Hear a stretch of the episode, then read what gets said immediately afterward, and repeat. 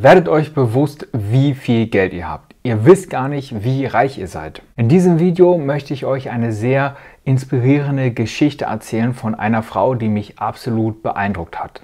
Ich möchte euch erzählen, wie ein Mensch das Leben vieler verändern kann. Bevor wir loslegen, kommt gerne in unsere Facebook-Gruppe Frugalismus und Minimalismus bewusster Leben. Ich würde mich freuen, wenn wir uns da vernetzen können und gemeinsam über das Thema austauschen. Viele von uns beschweren sich immer darüber, dass sie zu wenig verdienen, dass sie zu wenig Zeit haben, dass sie nur arbeiten müssen und so weiter. Aber vielleicht stellen manche Leute das Falsche mit ihrem Geld an.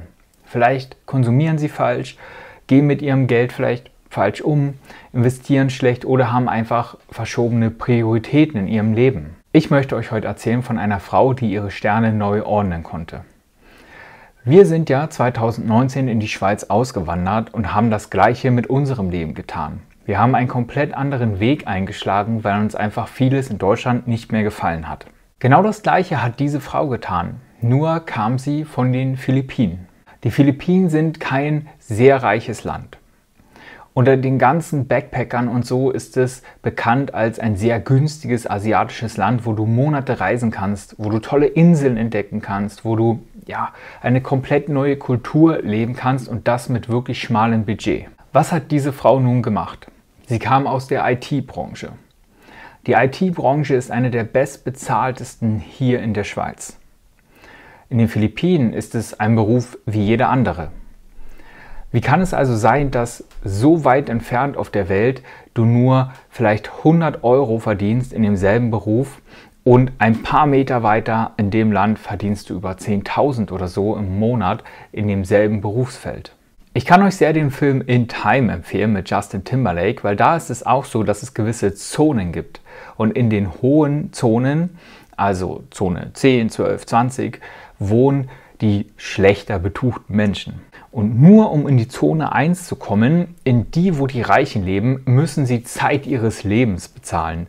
Dass sich das die armen Leute natürlich nicht leisten können, ist das größte Problem an diesem Film. Diese Frau hat also viele Jahre gespart. Sie hat sich einen guten Konsum beigebracht und sie hat gelernt, mit ihrem Geld umzugehen. Die Familie und Bekannte haben ihr geholfen, genug Geld anzusparen, um sich einen Flug in die Schweiz leisten zu können. Diese Frau ist dann in Zürich gelandet und hat sich dort einen Job gesucht. Sie hat Verbindungen über das Internet geknüpft mit Leuten, die in diesem Land schon gewohnt haben. Dadurch hatte sie die Möglichkeit, bei jemandem vorerst unterzukommen und sich in aller Ruhe einen Job zu suchen. Denn es ist fast unmöglich, in der Schweiz einen Job zu finden, wenn du nicht bereits hier in dem Land wohnst. Glücklicherweise hat sie diesen Job bekommen und sie hat wirklich gut verdient. Und dieses Geld, was sie verdient hat, hat sie zu fast 90 Prozent im Monat gespart. Sie hat sich eine kleine Kammer gemietet für 200 Franken im Monat.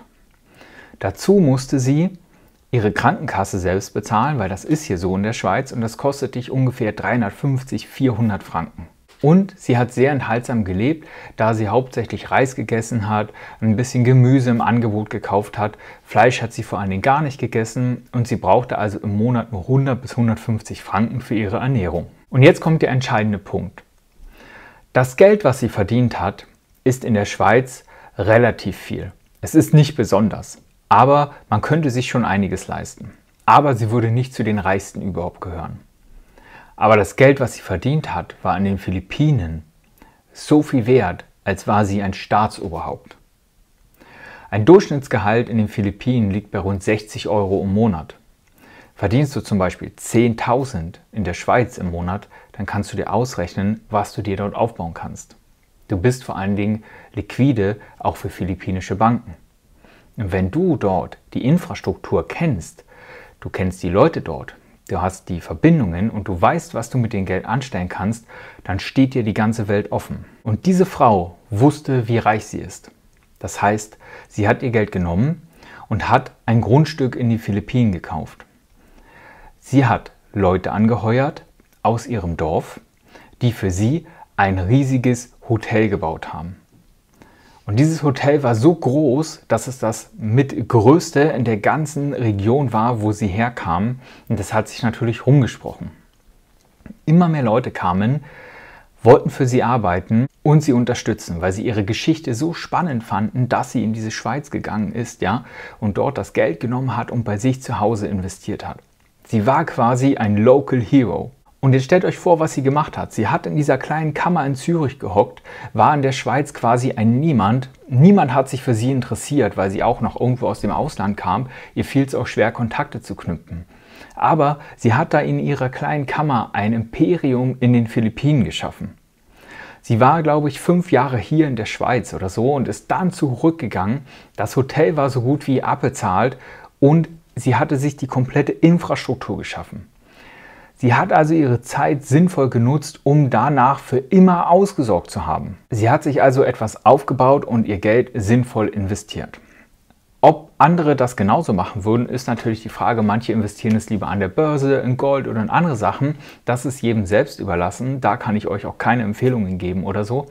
Die Frau hat aber etwas geschaffen. Sie hat ihren Leuten geholfen, sie hat der ganzen Region zu Aufschwung verholfen, hat dadurch natürlich auch politische Macht gewonnen. Und als sie dann zurückgegangen ist in die Philippinen, hatte sie für immer ausgesorgt. Natürlich könnte sie das Hotel, was sie dort gebaut hat, auch jederzeit wieder verkaufen und einfach von dem Geld leben. Ihr war es aber wichtiger, etwas für die Menschen vor Ort zu tun. Und da seht ihr mal, was eine Gemeinschaft in allererster Linie erreichen kann, denn alle haben zusammengelegt, um ihr dieses Ticket zu ermöglichen. Sie haben an sie geglaubt, sie wussten, diese Frau kann die ganze Region verändern. Und die Frau war da und sie hätte eigennützig sein können. Sie hätte das Geld für sich nehmen können. Sie hätte sich ein großes Haus, ein großes Auto oder irgendwelche teuren Uhren kaufen können und ja, gewisse Statussymbole einfach, weil sie eigennützig war oder so. Das hat sie aber nicht getan. Sie wusste, dass nur eine Generation etwas verändern muss, um allen nachfolgenden Generationen ein gutes Leben zu geben. Diese Story hat mich so stark beeindruckt, dass ich viel in mir verändert habe. Ich angefangen habe umzudenken. Ich habe angefangen, anders mit meinem Geld umzugehen. Ich habe angefangen, Projekte zu unterstützen. Ich habe angefangen, lokaler zu denken. Viele, viele Sachen sind entstanden und die größte Chance, die dir auf der Welt gegeben ist, ist doch die, anderen Menschen helfen zu können. Diese Geschichte ist übrigens nicht frei erfunden, es ist also eine wahre Geschichte. Und wenn ihr weitere so tolle Menschen kennt, getroffen habt oder so, dann erzählt mir von ihnen, schreibt mir vielleicht in die Kommentare, was euch beeindruckt hat, was euch verändert hat, euer Denken verändert hat in eurem Leben. Das würde mich sehr interessieren. Ich hoffe, ich konnte euch ein bisschen inspirieren mit dieser kleinen Story und verabschiede mich heute von euch. Vielen Dank, dass ihr dabei wart. Bis bald. Macht's gut. Ciao, ciao.